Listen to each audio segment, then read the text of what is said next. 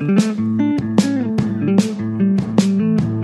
はですね、えーまあこうスタートアップ界隈ではすごくあ有名な、あスタートアップですけどフィンクえーのお CCO の小出さんに、はい。えーとゲストに来てもらっています、はい、小出さんよろしくお願いします。よろしくお願いします。あのー今こう CDO、CCO シリーズで結構、はいはいはい。あの坪田さんとかですね、はい。えー、とフォリオのヒロト君とか、あのーこうドワッチに出てもらってはい。るんですけども、まあ、大体こうねあの話す内容はその、えー、と CDO、CCO のこう人となりうんを聞いていってるんですよなかなかこうメメディアに出てこないじゃないですか。どうどう出来上がったのかっていうのをそうですあのこういわゆるその CD を CC の人たちがどうこうね、はい。デザインされてきたのか、クリエイトされてきたのかっていううところを、はい。これもあのね普通のこうメメディアのなんだろうブログとかにしちゃうと、まあ長くなっちゃうんで、まあそうですね。だからまあ音声メディアだからこその。作業しながらちょっと弾けるぐら聞けるぐらいの。感じにしたいとですよね、はい。というのを聞いていこうかなと。じゃあちょっと簡単にあの小出さんの、えーとまあ、自己紹介というか、まあ、あの簡単にここから根掘りそう掘り聞いていくんで。ですよね、はい。でもこれあんまり話しちゃうと、はい。結局もうほぼなんか冷まっちゃったみたいになっちゃうから、うか。じゃあやめましょうまあ、最近最近何やってるんですか？そこから行くんですね。過去から行かないですね。過去からあのフ最ィンクで何やってるかだけ教えてください。ああそうですね、はい。最近で言うと本当に、あのフィンクってもうサービスがそうですね。すごく多岐にわたっているので、はい。まあ、アプリケーションっていうプラットフォームベースはあるんですけど、はい。まあ、サービスは多岐にわたっているのでその、まあ、デザインチーム、うん。まあ、クリエイティブ部って言ってるんですけど、はいクリエイティブ部門の中にはその動画チームとうん。デザインチームがいて、はい。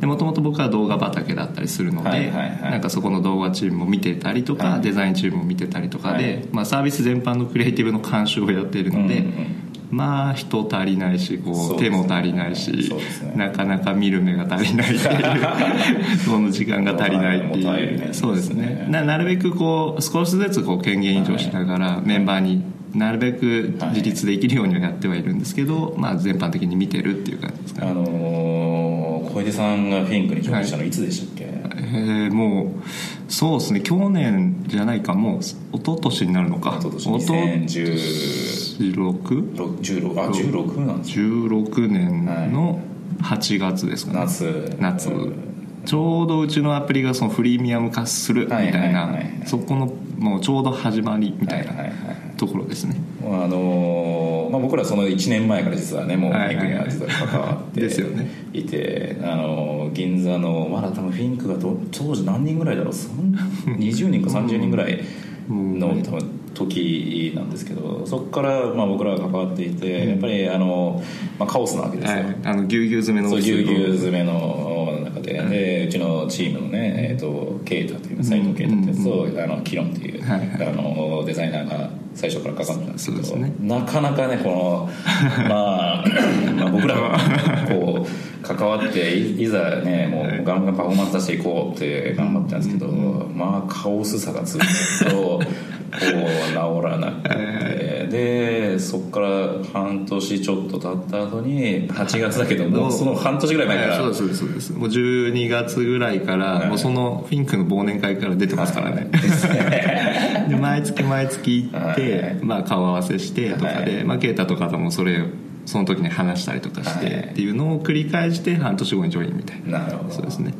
いやもう本当あの時にえっ、とまあ小出さんがあのタイミングでフィンクに入ってくれなかったら今どうなっていたんだろうかっていう。結構だから本当にもともとうちデザイナーっていうデザイナーいなかったですからね。ですからね。カオスですよね。そうですね。だからどう進めたらいいのかもわからないし、それを外注っていう、まあ、外部で頼んでるグッドバスさんに全てを任せるって相当ハードル高いですからね。ったですからね。いや本当だからあの当時ねえっとデザイナーいますか?」とかって言ったら、インターンでなんか2人ぐらいみたいななんかそういう状況だったんですけど、これもちょっと話外れちゃいますけど当時フィンクで、えー、とインターンやってた山口翔生って知ってますああなんか翔生君っていうのはこうはい聞いあ会ったことないです僕会ったことないですよ。聞いてはいます。あの彼が、えー、と最近あの自分でねそうサービスというかあ起業してそうですかてー。でトークルームっていうあ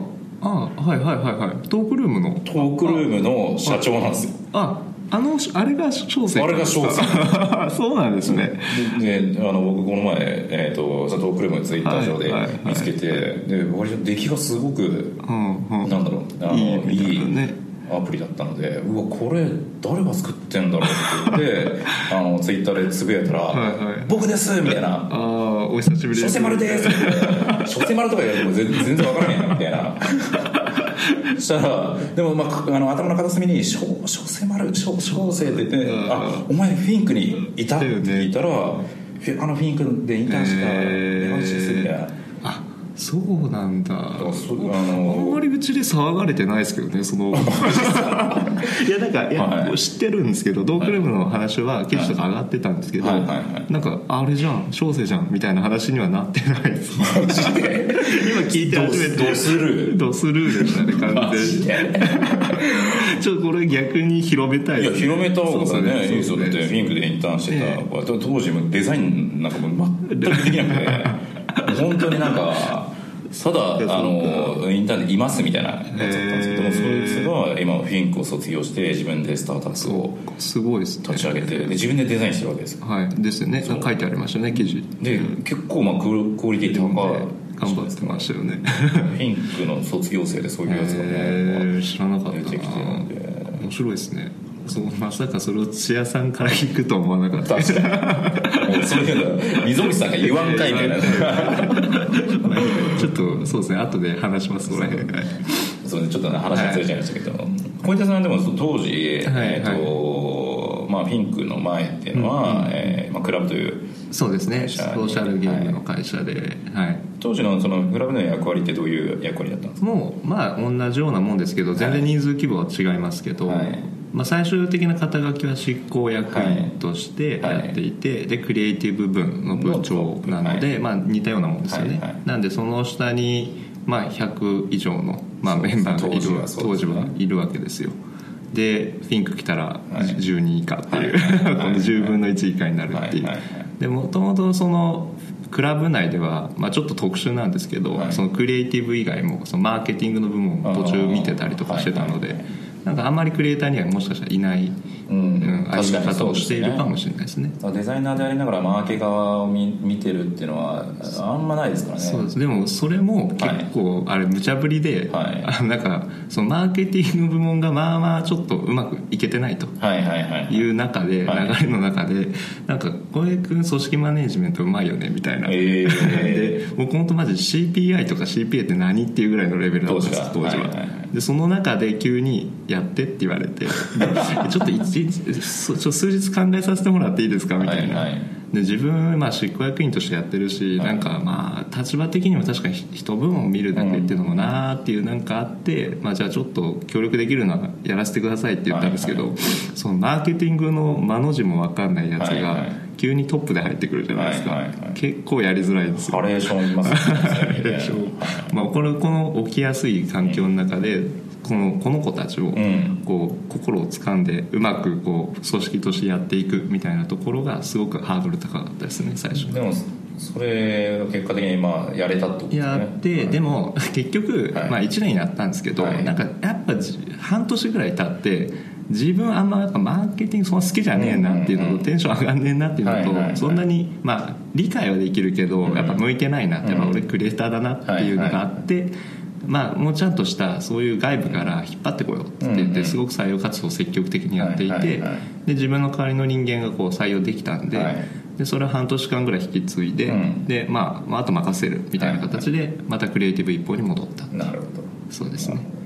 フィンクに入ったきっかけはどういうきっかけだったんですきっかけはですね、僕あのあんまりおすすめしてないんですけどあの僕があのなんですかねヘッドハンターとはい。昼飯行くの超好きだったんですよ、はいその当時。はいはいはい。あのなんかいろんな情報もらえるんで。あインプットはねねそうなんですよ。インプット多かったんでいろいろ言っていて。でも大体その普通のヘッドハンターの口説き文句って、はい。まあ僕エンタメにいたんでエンタメ業界のここのポジションこの師匠的なポジションっていうか、うん。そのクリエイティブディレクターとして入ってくれませんかみたいなのが多かったんですけど、はい。たまたまそのい行ったそのエージェントが、うん。エージェントまあヘッドハンターが、はい。えー、とそのフィンクの名前を出してきて、はいはいはいでなんかすごいトリッキーじゃないですかそのなんなんていうんですかヘルスケアって言われて、うんうん僕の頭の中に全くなかったキーワードが出てきてはいはいでヘルスまあ確かに自分が最近そのちょうど、えー30代になるぐらいの,、のタイミングでもうちょっとその今組織軸でいろいろもうやりきったなっていうのがあったんで、もうちょっとその社会的な意義のあることをもうちょっとしたいなっていう中でたまたまその話を受けてでその時、まあ、ソフトバンクさんとかとやり取りしてたじゃないですか。フィンクさんは、はいでそういう話も聞いていてなんかあ面白そうだなと思ってちょっと一回話を切りこうみたいな形で、何気なく言ったらその初回のそのまあフィンクってすごくビジョナリーな会社なのでそうですね。はいそのビジョンとかやりたいことの熱量みたいなところに心打たれて一番最初に出てきたのは？岡野さんですね。一番最初岡野さんなんですか溝口さんじゃないんですじゃねないですよ。岡野さん出てきて、まあ、うちの岡野って人事部長がいるんですけど、まあ、CHO の。はい 出てきてなんかすごい人のこと10分15分待たせて。そのね傾向。僕あのこっちを外れちゃうんですけどフィンクに僕は初めてもう本当に4年ぐらい前ですけどね。初めて来た時あの溝口さんに50分待たされてるんですよ。須田さんってスダックスだよね。あのフィンクの株主ですけどはい。スダックスの紹介でそういうかフィンクっていう会社があるからちょっとあの UI 困ってるから行ってあげてくれっつって言って、えー行ったら待てと暮らせど溝口さんが来なくて。ないです。ね。結果なんかもう ああと10分しかなないんだけどみたいなところでバンバンバンバンって来たらすいませんねみたいなあんま悪びれる人いですまあちょっと彼らしいというか彼らしいですけどそれが最初の出会いでしたね、そうですねまあなんで、まあ、岡野さんも「すいません」っていうのが来たんですけどすごく明るく来て。悪びれねでまあそこから「まあまあまあいいっすよ」って言いながら、はい。こうこう話を聞いたんですけどまあすごいまあ僕なんか彼は今その話をするとそれもっと言ってくださいって言うんですけど、はい。本当に岡野さんのプレゼンがうまくて。あうまかったんですねめちゃくちゃうまくて、はい。でわあすごいと思ってあここいいなって思ったのは本当岡野さんあ。きっかけなんですよ。珍しい。そう。やっぱり溝口さんがやっぱりこうなんかほぼ強引な感じで、はいはいもうなんか入るでしょ感でくるわけですそうそう召喚できますよねなんでだから珍しいパターンなんですけど、はい。岡野さんはそれを俺の一番功績は小枝さんを入れたそのプレゼンテーションだみたいなことを結構言ってますから、ね、確かに。そうです。すごいで僕そうなんです。あんまりいないですからね。本当にこの経歴持ってなんかやってるっていう人がじゃあちょっとそんなはい。小出さんはい。どうやって作られてたのかをちょっとね、あの作り方みたいな。聞いていきたいと思うんですけども、まあ大体あの出身ってどこなんですか？出身はえーっとですね愛知ですね。え愛知なんですか？そうですそうです。愛知県ですえ名古屋ですか？な名古屋市内ではないんですけど、はい。あのまあ、生まれはまた別で滋賀だったりするんですけど、まあ、ほぼ育ちが愛知でで愛知の中のなんだろうなこまあこ一宮市って分かるお一宮市。はい。ちょっと岐阜寄りなんですけど、はいその辺りで生まれあまあ育育ってますね。あで途中で江南っていう場所行ったりとかしてるんですけど、まあ、その辺りをうろうろしてました。ね、はいはいはい。なんかあのー小学校とかどんなガキだったんですか？そうっすね。どんなガキかっていうとですねあの僕ちょっと家庭が複雑なんですよ、はいはい。それでうちの、まあ、代表の溝口と似たような 感じではあるんですけど結構やっぱ片親で、はい。まあ、引っ越しもあと、まあ、いろんな複雑な事情で多かったんですよ、こういろいろと、はいはい。でその中で、まあ、転校の回数も多かったんで、はいはいえー、と落ち着いたのが本当高学年ぐらいなんですよ。小学校。小学校、はいはい。でそこからやっとなんか落ち着いて友達ちゃんと作れるみたいな状況だったんで結構その手前までが、はい。あんまり学校好きじゃなかったりとかその結構行っても知らない子。とかはで作るのまあその中でコミュニケーション能力もしかしたら磨かれた可能性はあるんですけど。転校生のね女性術ってありますよね。そうですそうですそうです。やっぱこう話しに行かなきゃいけないし、うん。こう会話コミュニケーションみたいなところはもしかしたらあったのかもしれないですけど、はいでまあ小学校は普通に やってて、まあ、結構うんまあなんていうんですかね、まあ、その時身長146はい年生で1 4 5センチぐらいしかなかったんで小さいめちゃくちゃちっちゃかったんですよ。だから今こんななんかシュッてしてますけどえ今結構高いですよね今176なんですけど、はいはい。シュッとしてなくてもうちょっとねポチャッとしてかかかわいい感じだったんです、はいはい可愛らしい感じで。ね割と小倉さん。ねあのシャープなイメージありますシャープなイメージあるじゃないですか。全然、はい。本当に。ずっとなんか同級生にほっぺ触られてるぐらいのえ キャラクターで、うん、でそんな中でまだその時はまだ言うほどですねそのなんかクリエイティビティになんかこう目覚めてるっていうよりはどっちかっていうとまあ絵を描いたりするのが好きでしたけど好きだったんですね好きは好きだったんですけど、その時多分僕ね小6の卒業アルバムとか見ると将来で見るとプログラマーになるって書いてあるんですよ。当時そこでプログラム発想ってあんまないっすよね。そうなんですそうなんです。なんでそう？多分なんか作りたかったんじゃないですかね何の影響でプログラマーなんですか、まあ、大体野球の選手とかじゃないですか、まあでもその当時すげえゲームが好きだったとかもあると思うんですけどなんかやっぱ作ってる人たちってプログラミングしてなんか作ってるっていうの分かっててはいでなんかものづくりしたいなみたいなのは多分感覚としてあったんでしょうね。小さい時にそのものづくりのの絵のなんだろうその意識みたいなのはもうあったんですね、そうですね。なんか、うん、そういうの大好きでしたね。中学はなんかどどういう中学中学はまあまあまあひどひどいっていうかまあ、まあ、普通の公立のはいはい。もうで僕あんまりそんなにちゃんとしてなかったので、はい。まああれですかもうヤンキーですね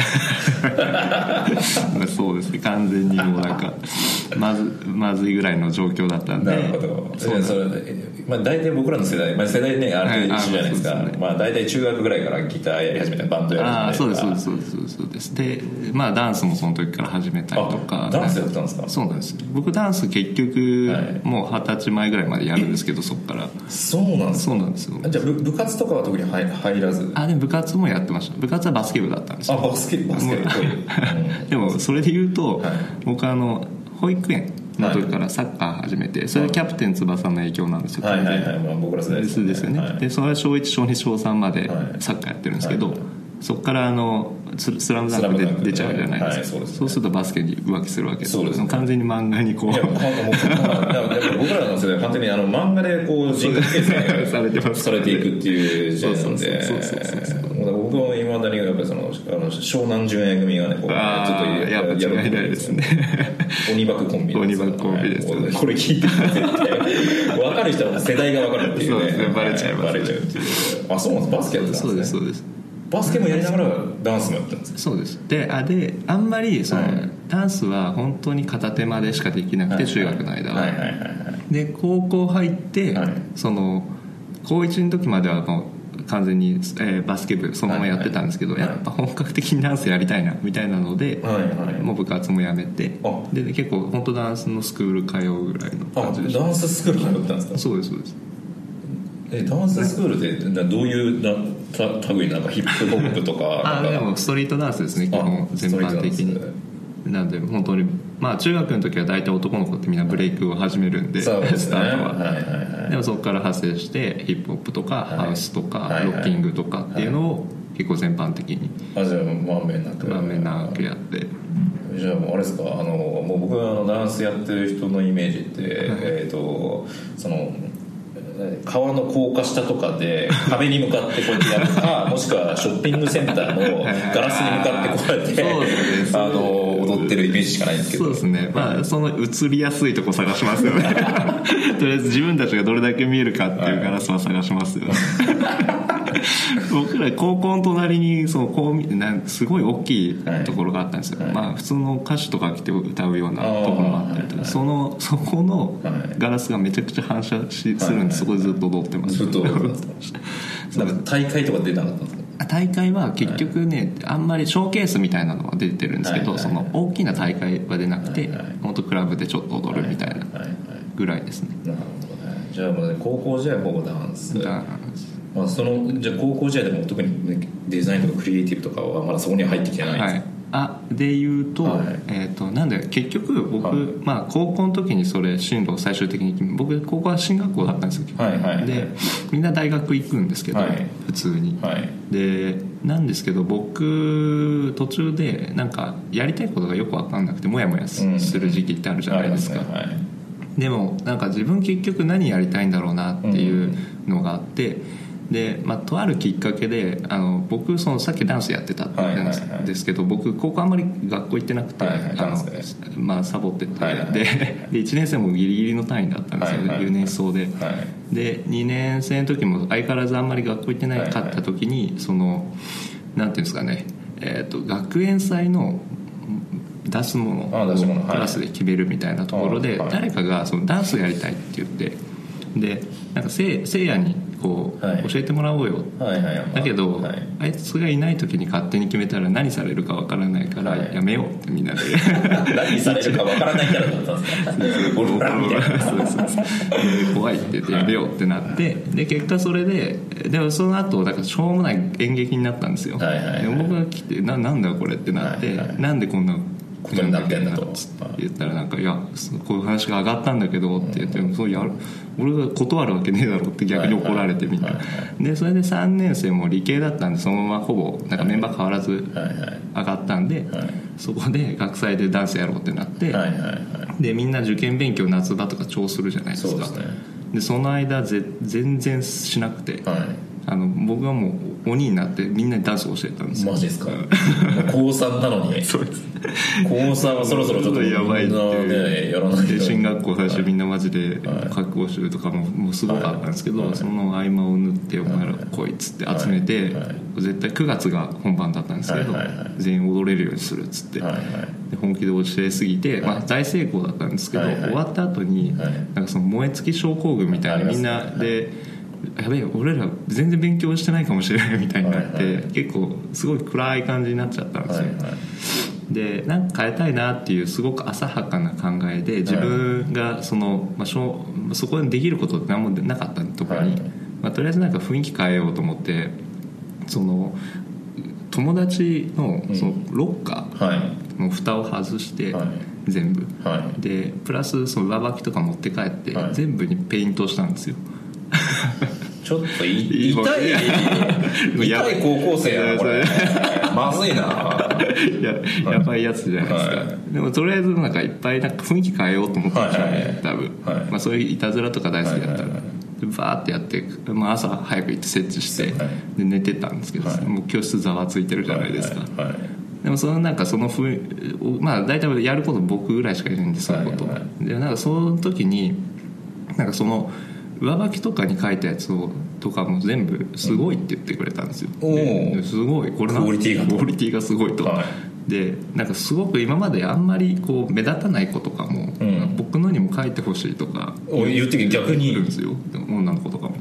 でなんかやっぱその時にやっぱ嬉しいなって思ったんですよ単な純に。るほど。自分がクリエイトしたものが。そうですね。で嬉しいなって思ってでかつその、まあ、ダンスとか結局バンドとかもその時やってたんですけど、うん。結局なんかこう表現してうん。こうレスポンスがパッて返ってくるのがはいやっぱ嬉しか嬉しいからやってんだなっていうのを気づいて、はい。やっぱこれ仕事にするしかないなっていう単純なでそこで気づき、はい。でそうですね。なんか、まあ、かといってじゃあえダンスで食っていけないしな多分とかそこはすごく打算的だったんで,、でバンドも無理だろうと思って、でじゃあ絵描くかって言ったけど、アナログで昔から描いてるやつになんかあんま勝てる気がしないなみたいな、うんでその当時にちょうどその僕モーショングラフィックスとかも大好きで、いずっと休みの日とかあの MTV とか、はいはいあのスペシャル TV とかの途中途中をずっと映像見ては、いいなとか思いながら見てたタイプの人間だったんでああいうのなんか同級生で作ってるやついねえなって思って、うんそうなるとこうスタートラインに一緒だったらあ勝てるなっていうなんか勝手なうんうんうんあれがあってじゃあここから勉強してでかつピクサー僕大好きなんでおでその 3D とかも、はい。こう学んでるやつ多分同級生いねえだろうとか思って、はいはい。そこまで学んだら多分勝てんじゃねえかっていうのはいはい。から、そこの学校を選んでなんか専専専門門学学校そうです校みたいな。で僕大学まあ行かないっていうのを、まあ言ったで、まあ、めちゃくちゃ怒られるんですけどその進学校あのーそれは親おお母さんあの先生ですね。先生が？はい、もう進学率大事なんで確か 超。ででまあなんでお前が行かないんだぐらい言われたんですけど、はいはいはいまあでもそそこそこ成績は優秀だったんですよ。そんだけ学校も行かなくてこじれてて、はい。成績が優秀ちょっとムカつきますね。よよ要領よくやった。らテストだけはこう。はいはでなんかそういうのをやっててでまあでもうちそんなに裕福ではなかったんで,、はい。で専門学校行くっていうとお金かかるんですけどね。でまあただその大学は行ってほしいって言われてたんですよ。はいはいなんで国立とかの大学行こうみたいなところで、まあせめて私立よりはお金かからないところで行こうみたいなところを目指してはいたんですけど、はい。まあやりたいことできちゃったし、ん。でじゃあ美大とか芸大行けばそれができるのかって言ったらなんかよくわかんないじゃないですか、ね。はい。でできないだろうなって思って、うん。どっかでもうちょっと分かりやすく書いてるのはやっぱ専門学校なんですよ、はい。なんかこれできるよって。そうですね。うん、でマーケティングの差だと思うんですけど、はいはい。でその中で見てああ行きたいなと思ってると矢先に親に「ああんたどこ行くの?」みたいな。はいはいはい「どうすんの?」って言われて「いやーまあこういうのがあってすごい悩んでるんだけどまあ大学行くよ」って、まあ、言ったんですよえ気気を使って。気を使って。まあ さすがにそこでは。そこで親には言ったんですけど親が「でもえでもそれやりたいんでしょ?」みたいな。あ逆に。もう醸し出ちゃってたんですねうんです。はでやりたいならそっち行けばいいじゃんみたいなことをお男前のことを言うんですよお母さんさんうちの。でそうなんですよ。でまあそこでそうって話になって、はい。うん、まあまあ行くからにはじゃあ頑張るよみたいな話になり、うん。まあ、そこからもう振り切っていくんですけど、えそうですそうです。何年何年生の？3年生ですよ。結構がっつりやるやる目です。かそうですね。3年生の学校でしたね、うん、2年だとちょっと短いなと思って、はいはい。4年長いなっていうのがあって、ちょうどいいところを探したっていう。いやその専門学校時代はいわゆる、えー、と多分当時だと、まあ、僕らなんかなんですかマルマルマルチメディアみたいな。マルチメディア学科みたいなのあるじゃないですか、そういう感じ、完全に CG クリエイターあ学科みたいなところー。そうなんですよ。だからもう本当に 3D ややります、はいはい。その当時マヤっていうソフトを使ってるんですけど、まあやらね、はい。とかそうですね。あとはまあ普通に映像もやれますよみたいなところだったんで、まあそこかなっていう感じで。はいはいはですね。で、まあ、デジハリみたいな感じ？まあ感じ的にはそんな感じですね、はい。じゃあ専門学校行って、で普通にまあ技術つけて技術つけて。で就職はどうしたんですかその後？であのそこ3年間やって、で自分が行きたかった第一志望があってえっ、と CG の会社があって、でそこにあの入りましたね。インターンからそのまま入っちゃいましたね。あじゃあもうずっとそこでインターンで働いてて、ちなみにそれはなんかどういう会社なんですか？あもう完全に CG プロダクションで、はい。それでいうと今僕、はい。ここオフィス有楽町じゃないですか、はいはいはで住んでるの今新富町なんですけど僕はいはいはい。新富町本当あの界隈にあるんですよ、はい。CG プロダクションが、はいはいそこなに新卒入ってるんですよ。なんかい結構有名なところなんですか？あまあ、イマージュっていう、まあ、そそこそこ、まあ、その界隈ではその当時すごく有名ではい会社で CG プロダクションとかはいはい。やってたんですけど、はい。でまあ 僕はだからその近くに今住んでるっていう不思議な縁なんですけど、でもあれですね、まあ、今やってることを考えると、まあ、UI とか、はいまあ、確かに映像はやってますけどもう CG やってて UI に来た人あんまり聞かないじゃないですか。そうですね、えいやいなあんまり本当にいないと思いますよねえそそこの最初の会社は何年ぐらいいたんですか？あ、いや結局1年ぐらいでしたね。1年はいやったんですね、あのっていうのも、はい。結構体制が旧体制っていうか、はいはい。あんまりあのう実力あってもあんまりこうなんていうんですかね大きい仕事やらせてもらえなかったんですよ。なるほど。もうで最初もうあの新人はちょっとあの カバン持ちだと。はいはい、っていうまあでもそのその中でプロダクトによっては僕はどっちかっていうとその時 CM とかをうん。ゴリゴリやりたかったんですけど、うん。もうちょっと違う仕事を、はい。ただそこで実力はあるんで分量はめちゃくちゃ多いんですよ。その中でも。なるほど。で先輩の本当に23倍の量とかやってはいたんで、はいはいはいでそれはもうやってこなしてたんですけど、でそれを見たプロデューサーが「あはい。なんかすごいね」って、はいはい。じゃあこっちの CM の仕事やってみてよみたいなことを言われて「あありがとうございます。じゃあやります」みたいな感じだったんですけど、その次の日に「ごめんね」ってはい。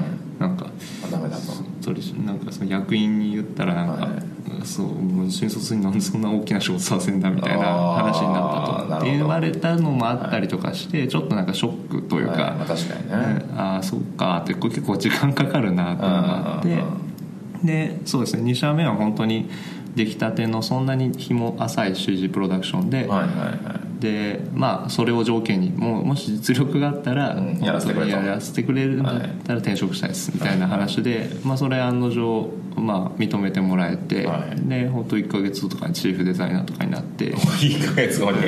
結構もう仕事量が多分普通の人より。いやもう仕事早かったんですね。早いと思います。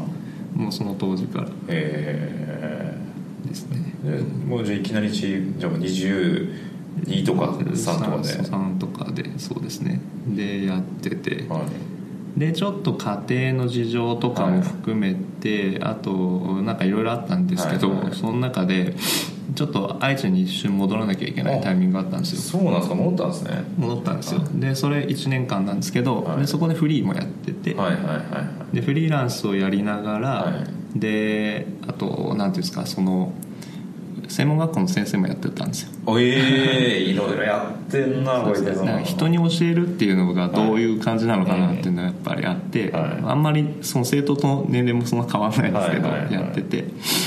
でそこでまあやっぱ難しいなっていうのを痛感したりとか、であとフリーでやってると、、はい。ろんな仕事を舞い込んでくるじゃないですか、はいはいそうで結局会社員としてやってた仕事ってそのパーツパーツここやってください。そうですね。このここやってください。一一部分ですね。って言われることが多かったんですけど、ゴロゴリッと丸とやってくださいみたいな言われると僕映像やれてる自信があったんですけどよくよく考えたらなんかこう企画とか構成とかあんま立てたことがなくて。まあ、設計の方がよっぽど重要だよねって話ですね。そうですそうです、はい。でそこから考えるようになってあこれ能力全然足りないわって思って、でフリーランス一回辞めて、はい。で本当に東京に戻ってくるタイミングで、はい。それ本当つい最近そそこのその時の社長とこの前飲んだんですけど、はいはい。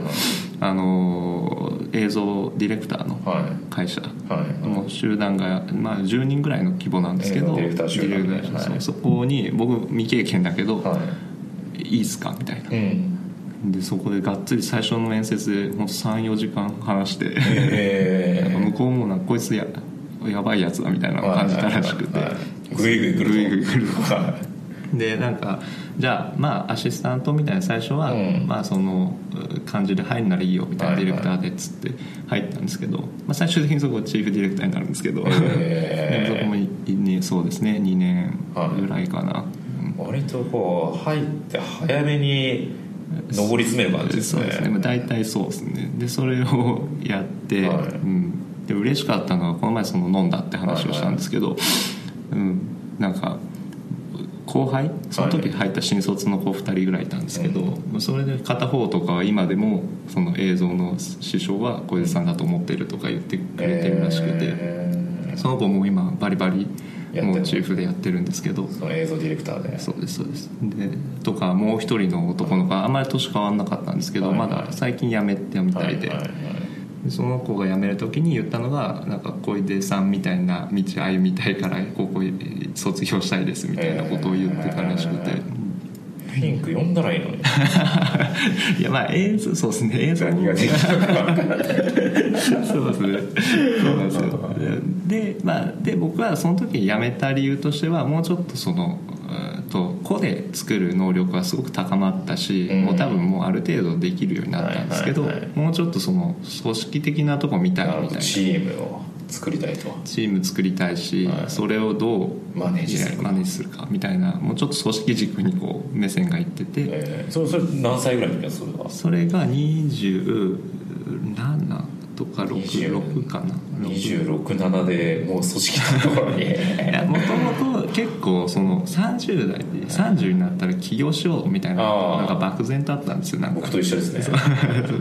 なんか漠然とあったのでその多分見なきゃっていうのがあったと思うんですよ。なるほどなるほど。で僕は自分は多分その現場から分かってないとダメだって思ってたんで、はいはい。その下からずっとやってたんですけど、はい。でそれでまあそその後クラブに入るんですけど、はい当時のクラブはまだマザーズ上場はしてたんですけど、はいはい。最短で僕入って1週間後に一部くら替えなんですよ、はいはいはいはい。ねなんか最短で一部くら替えしたんですけど、はい。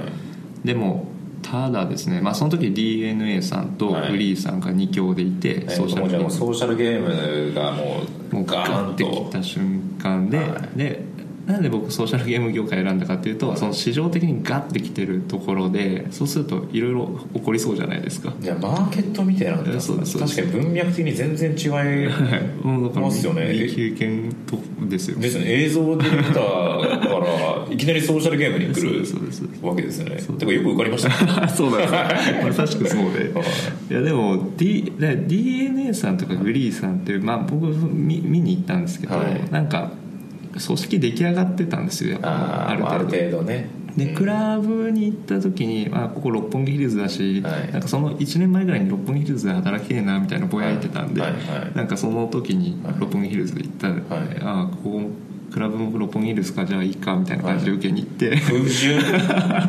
めちゃく不ちゃ動機やなこれそうなんですよ。ででまあでも面接した時に話を聞いたらまあ多分このデザインチーム出来上がってないだろうなってプンプンしたんですよ。わかりますよねプンプンプンプンしてあのもうここダメそうだなみたいな。全全体で何人ぐらいの時なんですかえっといや全体で言うともう200いたかななんですけどえでもそれ多分数数年で多分1000人近くなあってますよね。そうですそうです。そうです。一気にガーって増えたんで、ねであのそうなんですよ。でクリエイティブ自体は多分本当に20人とかぐらいの時なんですよ、はいはいはい。うん、2 3 0人30人いないと思うんですよね、はいはい。でそのタイミングで入って、はい。で、まあ、僕はなんかちょうどその時に映像的な演出をその時にいたリーダーがいたんです、はい。デザイン、はいはい。でその当時のクラブって別にクリエイティブの部門があったわけじゃないですか、はいはいはい。そうプロダクト好きのこうなんか横軸的にいるみたいなはいはいはい。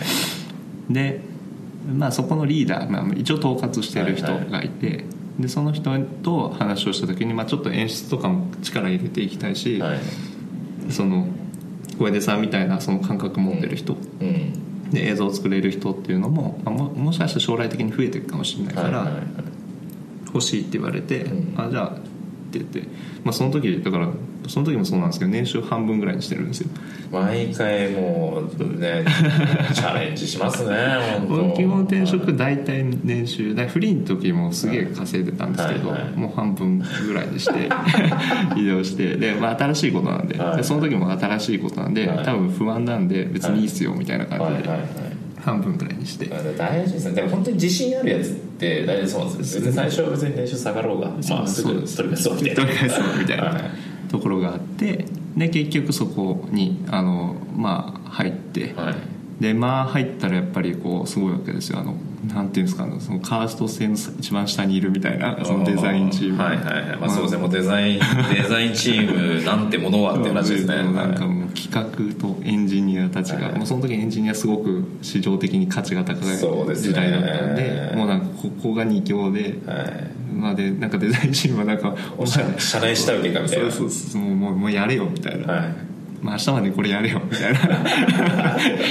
ひいひい言ってる絵絵が見えて、はい。なんかこれこれまずいなってやっぱ入って思ったわけですよ、はいはい。でも人数多いしこれ全員覚えられるかなみたいなぐらいの感覚だったんですけど、はい。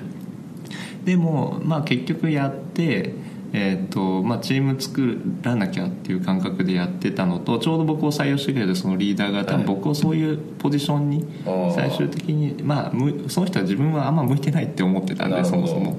でそこまでやる気あんだったらなんかそっちに持ってこうって恣意的にしてくれたとこもあると思うんですけど、はいはいはいなんかまあすぐ本当に12か月で、まあ、とりあえずグループのリーダーやってみてみたいな感じ。で また1年月で。そうです。ねで半年ぐらいでマネージャーになったんですよ、はいはいはい。そのそこあ意外とこいつ見れるなみたいな、はいはいはいはい。でマネージャーになるんですよ。はい。で1年後に部長になるんですよ。はい。はい。えらでその1年後に役員になるんですけど。いいそうです。そのペースで結構やっていて。小峰さんやっぱりさ信頼つかむの早いっすね。そうですね。でもやっぱ重要じゃないですか、うん。そのなんかこうコミュニケーション能力やっぱ高くないとやっぱ仕事上難しいっていうのも分かってるんですけど、はいやっぱなんか直にその急に頭からこう取りに行くってわけじゃなくて、はい。僕もここフィンク入る時 CCO いらないっすって溝口さんに言ったんですよ、うん。うんうんあの普通のうん。メンバーとして、一般一般の メンバーとして言ってくださいと、そうって言ったんですけど、はい。まあダメって言われたんで。そうなの珍しいですね。あの、はいなんですか？まあ恣意的に多分その役割とか責務を負ってもらいながらやってほしいってもう。いきないうりもう責任を負ってくれと、はいまあだからそこはまあまあまあ社長が言うならしょうがないかなと思って折れたんですけどなんか僕の気気持ち的にはやっぱこう下からちゃんとその現場を見てですね。状況を見てその人たちが何に困ってるのかとかはでどう変えていったらいいのかみたいなところからこう入っていってはい。で単純に課題をえー、と見つけてそれをぶつけて、うん。でそれを解決していくってことを単純にやってったら、はい。たまたまそのポジションが上がってったっていうだけなんで。いやでもすごいなその短期間でこう認められる、はい。なんだろうこれパーソナリティというのか、でも普通に仕事もするわけですもんねそのあ仕それ以上に。しますします。でそのアウトプットがやっぱり早くてクオリティが高いみたいなそんなそうですね。それもありますね。だからけ最初は多分その技技術的に黙らせるっていうのがあーなるほど。マウンティングするじゃないですか、はいはい。まある程度。なんか、まあ、あの新しい人入ってきたらしいじゃんみたいな感じで来て「ほうほうどんなもんなの?」みたいな「早い そしてうまい」みたいなこいつはっていうのでこいつはちょっと今まで入ってるやつとは一味違うなみたいな。で相談が来るようになるじゃないですか。なるほどなるほど。でそこからコミュニケーションが入るっていうやっぱ技術あってのだと思うんですけど、まあそりゃそうですね。そこはもうそれはずっと繰り返してますね基本的に。どの企業でも。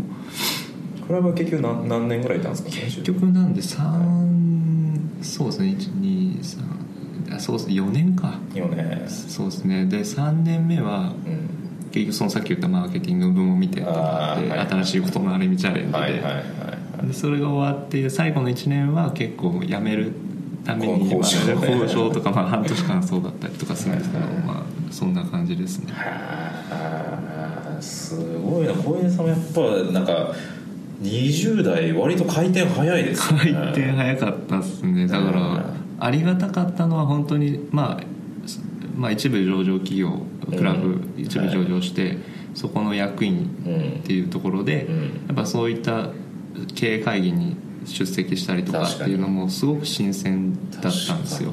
まあそれまでなんかそういうでかい、ね、企業の組織にいるってないですもんね。ないしその会議体にこういうあこういうことを気にするんだとかこんな予算こういうふうに気にするんだとか、はいはいはい。なんかやっぱ自分が多分普通のところにいたら分かんなかった情報とかいっぱい受けたんで、え当時クラブはいはい。でそのクリエイティブの責任者がはい。役員になるっていうのはあったんですか、あななかったです。あ初めてな初め初めて初めてです。でなんで僕は、はい。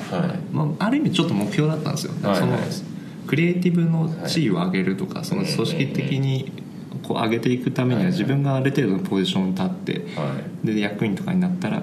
それなりに認められるじゃないですか。そうですね。っていうのがあどっか片隅にあって、はい。それをやってって、はい。でまあ前職の真田さんに、そのえ役員になってって言われた時に言われたのが、なんか小出君来てからその,、まあ、そのクリエイティブの大切さとか、はい。そういうのがすごく、まあ、分かったし、なんかそれをうん。含めてなんだろうな、まあ、会社としてメッセージとしても、そのクリエイティブ大事にしてるっていうことを言いたくなったから、はい。役員やってほしいって言われて、なんかそれはある意味成功なんですよね。そうですね。真 真田さんがそれ言い出すってね普通真田さんそこに目いかないですもんね多分ね。そうなんです。結構やっぱり、まあ、ちょうどタイミングも良かったんですよね。ネイティブ化してってそのアプリケーション自体も、うんうんそのウェブベースから、はい。その時にやっぱ表現的にもクリエイティブってすごく重要になって。て、求められてた時代ですなんでまあその時にすごく。であと自分で勝手にさうちクラブってサウンドチームってあるんですけど、はいはい。あれも自分勝手に作ってたんですはい。勝手にやって、はい。でそれがすごく重宝されて、はい。はいでもう他社どこのソーシャルゲーム会社見てもなかったんですよ、サウンドチームって、はいはいはいでもそこもまたそれはそれでインタビュー受けたりとか、はいはい。なんかすごくプレゼンスが上がってって、はい。会社自体のっていうのもあったすりとか。ごいですね。そうなんですよ。やっぱ小出さんはもうなんかそのなんか枠にはまはまらない感じというか、こう自らこう一回そこでポジションを上げると、なんかゼロベースまで一回持っていくみたいな。そうですね。チャレンジャーですねマジで。ね。でもまあやっぱここベンチャーっていうフィンクっていう会社に来て思ったのは、まあまあでも僕なんかも全然やっぱ可愛いもんで、はい。やっぱそうやってチャレンジしていかないともっとヘドが出るほどしなきゃいけないっていう、はい。そのこの環境を見てやっぱ来てよかったなと思うしそういうベンチャーっていう。確かにもうなんかあの、まあ、僕もね小出さんと一緒に仕事をし始めて、ね、フィンクにも関わって3年以上経ってますけどもこうなんかあの安住できないですね。常日頃変わっているね。生生ものですからね。なんかちょっとあのちょっと落ち着いて腰をあのねこうちょっと座ろうかなとか言ってこうゆっくりしようかなとかできない。そうですね。常にいろんなことが起こるみたいな。起こるんで面白いですよ。だから本当1週間1週間の本当にペースが速いしあのもうあ出すアウトプットの量も多分トータルで言ったらすごい量だと思うんで普通のデザイン会社に比べたら。それをよくこの人数でまあ回してるなと思いながらまあ、もちろんその御社の力がなかったらもうまず無理だと思ってるし、まあそうですよねまあほぼ社員ですからね。ほぼしたいですから ね。そうですね。うちはもう今ケイタとサイ君ってね。2人いますけどまあ逆にそのこの2人がすげえ長くてはい。他の人がどんどんやめていくみたいな。そうな。んですねうちだからそうですねマネージャーが根付かないですね。やっぱ、まあ、メンバーはそんなに結構固定的にいるんですけど、はいはいはい。マネージャーがあんまりこう固定的になってくれないのはやっぱこの激しい中でこう耐えながらうまく頭使うってやっぱ結局この前のあのグッドバッチさんが出してたあのノーマンさんのあのあ見ましたあれ記事見て、はい。うんすごくやっぱ僕もそううんバッチそう思ってたんですけど、はい。やっぱそのなんなんですかねそのデザイナーがその職人であり続ける限りそのリードを取ることできないって言ってるじゃないですか、はい。いやこれも間違いなくて、はいで結局そのリードを取るってどういうことなのっていうとすごく分解していくとめちゃくちゃ大変なんででここをできるクリエイターってほぼいないじゃないですかもう。でそうなんです そう。でまあだから、まあ、結果を出すことをすごい助けはするんだけどそのリーダーになることはめったにないって言ってるじゃないですか。そうなんですよね。だからこれはもう、まあ、昔ながらのデザイナーじゃない時代になってきてっていうところで言うと本当はそういったマネージャーが定着しなきゃいけないし、うん。そういう人たちがいなきゃいけないっていうのは、はい。やっぱ文化として作っていかなきゃいけないので。そうですねそこはもうめちゃくちゃ意識してやってあのうちの評価指標とかにもそんな辺ができてないとお前らダメだみたいなぐらいの感じにはしてるんですけど。いや本当にそうですだからもう時代は変わったと 多分デザイナーの人たちは意識してもらわないといけないと思いますね、そうなんですよ。でもなんか伝,、伝えてもやっぱそこは苦手な連中がやっぱり多いので,、ですよねそこがすごく課題だなと思っていてただ結局そのさっき言ったマウンティングじゃないですけど、はい。ある程度リードを取っていくことって、はい。自分の仕事のしやすさにもすごくつながりますね。じゃないですか。そうですね。でまあ最強はやっぱ社長だと思うんですけど、うん。なんか結局自分がやりたかったこととか、はい。やりたいことをある程度の組織とかお金使いながらとかも含めて自己実現ですよ、はい。できていくってやっぱりある程度そのリーダーじゃないと信頼してある程度の裁裁量も渡せないしっていうのもあるし、で結局自分の幅を広げていくのって結局そういうことじゃないですか。ですね。だからまあもう僕はずっとやっぱ小出さんとあの仕事をしてて感じるのはコミットが違うんですよ、うん。やっぱり。しかも事業と会社へのコミットが、まあ、圧倒的にこう、まあ、なんだろう普通のデザイナーのマネージャーとかよりはやっぱり明らかに違くて、でもうあこの人は逃げないなって思うんですよ、はい。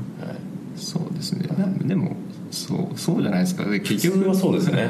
だって会社フィンクっていう、まあ、僕らベンチャー選んできてますし、はい。それを作り上げていくって過程の中で、ど立場って別に決められたもんじゃなくてそのフィンクをどう良くしていくかってことだけじゃないですか、はい。ことでそれでたまたま自分は映像ができるとかデザイン見れるとかっていうところでその役割は担ってますけどそれ以外で手足りないならちょっと手伝ってあげなきゃいけない部分もあるし、僕なんか入って1ヶ月ぐらいの時になんか溝口さんにあのこのバイトの子たち面倒見てとかって言われて 全然関係ないなんかよくわかんない大学生たちのバイトリーバイトリーダーやってくれとか言われて。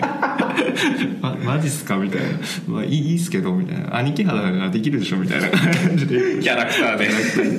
いやまあできなくないですけどみたいな。でもまあなんかそうそういうのでも別に、まあ、僕は「あいいっすやりますよ」って言いましたし、そうですね。なんかで今で言うとそれこそマーケティングウェブマーケティングのところとかもともとそのまあマーケ見てたからっていう流れなんですけど、うん。なんか今それこそ CPI 下げるために何をしなきゃいけないかとか、そういうところも結構毎日見てるんで、全然クリエイティブなこと関係ないことやっ たりする場面もあるんで。いやまあでも本当はなんかあのまあ小林さんなんかキャラクター的なのかわかんないですけどそんなねメメディアにもバンバン出るタイプではないんですけどあの僕があ知るなんだそういう、えー、とクリエイティブ責任者とかはい。CCO とか CDO の中でも割とあのいわゆる隠れた、えーとじまあ、実力者というか本当にこういう人が自分の上司だったら、すげえデザイナー助かるんだろうなっていうのを思う、はい、いわゆるあのマネージャーで役員だなっていうのはちょっと思いますね。そうですね。はい。いやまあなかなかいないですね、は いなんでまあ得意不得意もあるんでその不得意などうしてもできないっていう子たちはやっぱ守ってあげないといけない部分も組織上あったりするし、はい。ただ希望としては僕みたいにちゃんとそのコミットメントじゃないですけどね。考えてリードをしていくって、うんなんならやっぱプロジェクト自体を自分たちが引っ張るっていうぐらいの考え持ってていいと思うんですよね。そうですね。なんかこの仕様が降りてこないとここ進まないとか、そうですね。なんかここ決めてくんないと俺らここの領域だから進まないぜとか言ってる。これがね昔のねデザイナーの悪いところですね。そうそれそれになっちゃうともう終わるじゃないですか。町仕事ですね。町仕事。そうなんですだからそこの時代じゃないんだよっていうのと各々が多分やれることを増やしていってその領域とかで本当にいいサービス作りたいとかはい。いいもの作りたいってもんだったらやっぱりユーザーの視点で立ったらこれこう組み替えてあげなきゃまずいじゃんとかあるじゃないですか。そうですね。だけどそれって結構ここをもう使用書にこう書いてあるからこのまま作ればいいんですみたいな連中が多いわけですよやっぱこう。うんまだね、そのやっぱそれがまだマジョリティ ですよね。そうです。はい。でそこは気づいたら言うべきだし、はい。そこをどう変えられるのかっていう相談をコミュニケーションを取ればいいし、で結構このコミュニケーションを取るのが苦手な人もやっぱ多いんでなんか Slack ベースでうん。これ相談ですとか、はい。じゃなくてもうそんなすぐそこにいるんだからこう言いに行けばいい。会話すればいいじゃんとかっていうのもいっぱいあるんですけどなんでそんなにテキストベースで話したがるのかなとか。そうですね。いやでも本当マジ変えていかないと日本のね未来クリエイティブデザインの未来がないですからねこの辺の教育とか、はい。その露出とかも含めてやっぱもうもっと確かにそのうんタレントじゃないですけど、うん。いっぱい作っていかなきゃねって話もあったと思うんですけど、うん。なんかそういう人がやっぱどんどん増え増えていかないと、ん。そのこれからやりたいなって思う子たちがうん。やっぱ魅力的に思わない業界にななっちゃってるんで。そうですね。でそれ結構本当に、うん、なあれじゃないですかクリエイティブ YouTuber とかもっといっぱい。今今の時代。今の時代作ってこうポッドキャストじゃなくて生配信とか生配信ででね そのクリエイターの YouTuber いっぱい輩出していけないんじゃないですか。もうなんかひひなんかヒカキンにこうなんかあのデザインを語ってもらうみたいな。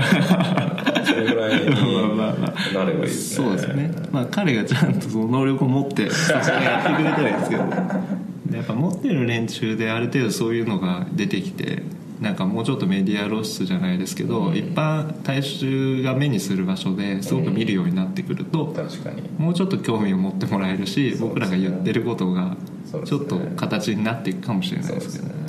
あのーまあフィンクの今クリエイティブチームって全体で何人ぐらい？今12人ですね、12人。はい。まあ、動画チームも半分ぐらいいるんで、はいはいはいどうどういうこう組織まあなんかまだ増えますよねおそらく。そうですね。増やしていきたいっていう。たただ今年いっぱいそんな増やすつもりはなくて、はいはいあのそうですね。もうちょっと先ですね、うん、なんかどんなこうクリエイティブチームに、えーししたいとか自分のチームはこうしたいとかあるんですか？ねそうですね、まあ究極ですけど、はい。い、やめちゃくちゃフィンクっていう、はい。じまあ、事業というかサービスがうん。もう潤沢にちゃんと稼げる事業になって、うん。はい。ある程度そのまあまっとうにね、食べていける状態にみんながなった時には、はい。本当に新規事業も含めて、うん。もうちょっとクリエイター発信で、うん。なんかものを作り始めるっていうようない。チームにしていきたいなと思ってますけどね、そうですね。だからクリエイティブチームが新規事業でこういうのをやった方がいいと思うんですよね、だか。らそうです。でもそれをちゃんとしかも形にできるわけなんでそうですね。しかもねやっぱそこをリードしていくようなね。そうですね。あいつらが考えるの面白いしあいつらがやってくれる方が早いしって思われたら勝ちじゃないですか、はい。組織としてそうもですねっていう文化はどっかしらのタイミングで、うん。まあ、今本当に今あるサービスをグロースさせることの手で手数ですげえいっぱいいっぱいになってるんでまあそこはしょうがないんですけどねフェーズ的には。そうですね、まあ、やっぱりフィンクを、まあ、やっぱり大成功させてでやっぱマーケット的に特にこのヘルスケアとか、い、わゆるその、まあ、健康寿命を伸ばしていくみたいな、そういうビジョンを掲げてやってる会社がなかなかない中で、その中でまあやっぱり注目のスタートアップだし、まあ、調達してる金額もね、はい。もうちょっともうありえない 金額を集めているので、ちゃんとそのフィンクというサービスをクロースさせて、で世の中にまあもうねそのいわゆるヘル,、まあ、ヘルスケアとか健康の重要性を伝えていかないといけないですね、はい。もうただただハードルは高いですからね。ヘルスケアって多分収益化って本当にめちゃくちゃ難しいなってやっぱサービスを今作ってて思ってますし、はい。まあそれなりに見えてはいるんですけど、はい。ただなんかこういやこれ僕らが、まあ、溝口もよく言ってるんですけど、はい。僕らがここまでやっててお金もいっぱい使ってるし、そんな中でこのサービス成功させられなかったら、うん。多分 2, 番手とかない気がしていてそうですね。真似しようって思えないと思うんですよ。そうですね。だから行くしかない。そう先行してもとにかく突っ走るしかないっていう。まあなそういうまあ事業に関われていること自体はすごくありがたいですし、やっぱこれだけハードルの高いものをまとめていくっていう、まあその能力もここやっぱ12年とか含めてやっぱ自分自身も上がってる気がするし、はい。まあ、それこそそのグッドバッチのケイタさん、はい。ケイタとかサイ君とかもレベルが上がってってると思うし、そうですねすごく単純にそれこそカメラアプリとか、うん。本当フリマアプリとか、はい。そういうのを作れたらすごく楽なんだろうなって思うんですけど、なんか目的が1個だって本当に。そうですね。それを最高に磨き上げればいいだけじゃないですか、はい。でもこれって本当はサービスの定説と逆説的なことをやっちゃってるんで僕らとしてサービスいっぱいあって難しいやり方をしてますからね。そうなんですでもこれをやんないと結局人って健康にならなかったりとか、その難しいところがあるので、人間の構造的に、だかはい。らそれをちゃんと形にするできたらすごいだろうなとは思いますけどね、ですね。まあでもうやるしかない。あるしかない。っないですか。らていう状態ですね。はい。ということで、まあまああの今日も1時間ほど話しましたけど、ねあまりこうメディアにこう出てこない小出さんの人とのよう聞いて、そうですね。ね、面白かったですね。よかったです。いやでも本当にあのなかなか、えー、とデザイン組織にいないタイプのうん。リーダーな気が僕はしているので、まあ、そんなこう、まあ、小出さんと一緒に、まあ、僕らもずっと仕事をしていて、えーまあ、学ぶこともねすごく多いので、ちょっとまあ、一緒にフィンクをはい成功,、そうですね。成功させましょう、はい。ねよろしくお願いします。はい、はい。ということで今日はあフィンクの CC の小出さんでした、はい。今日はありがとうございました。ありがとうございました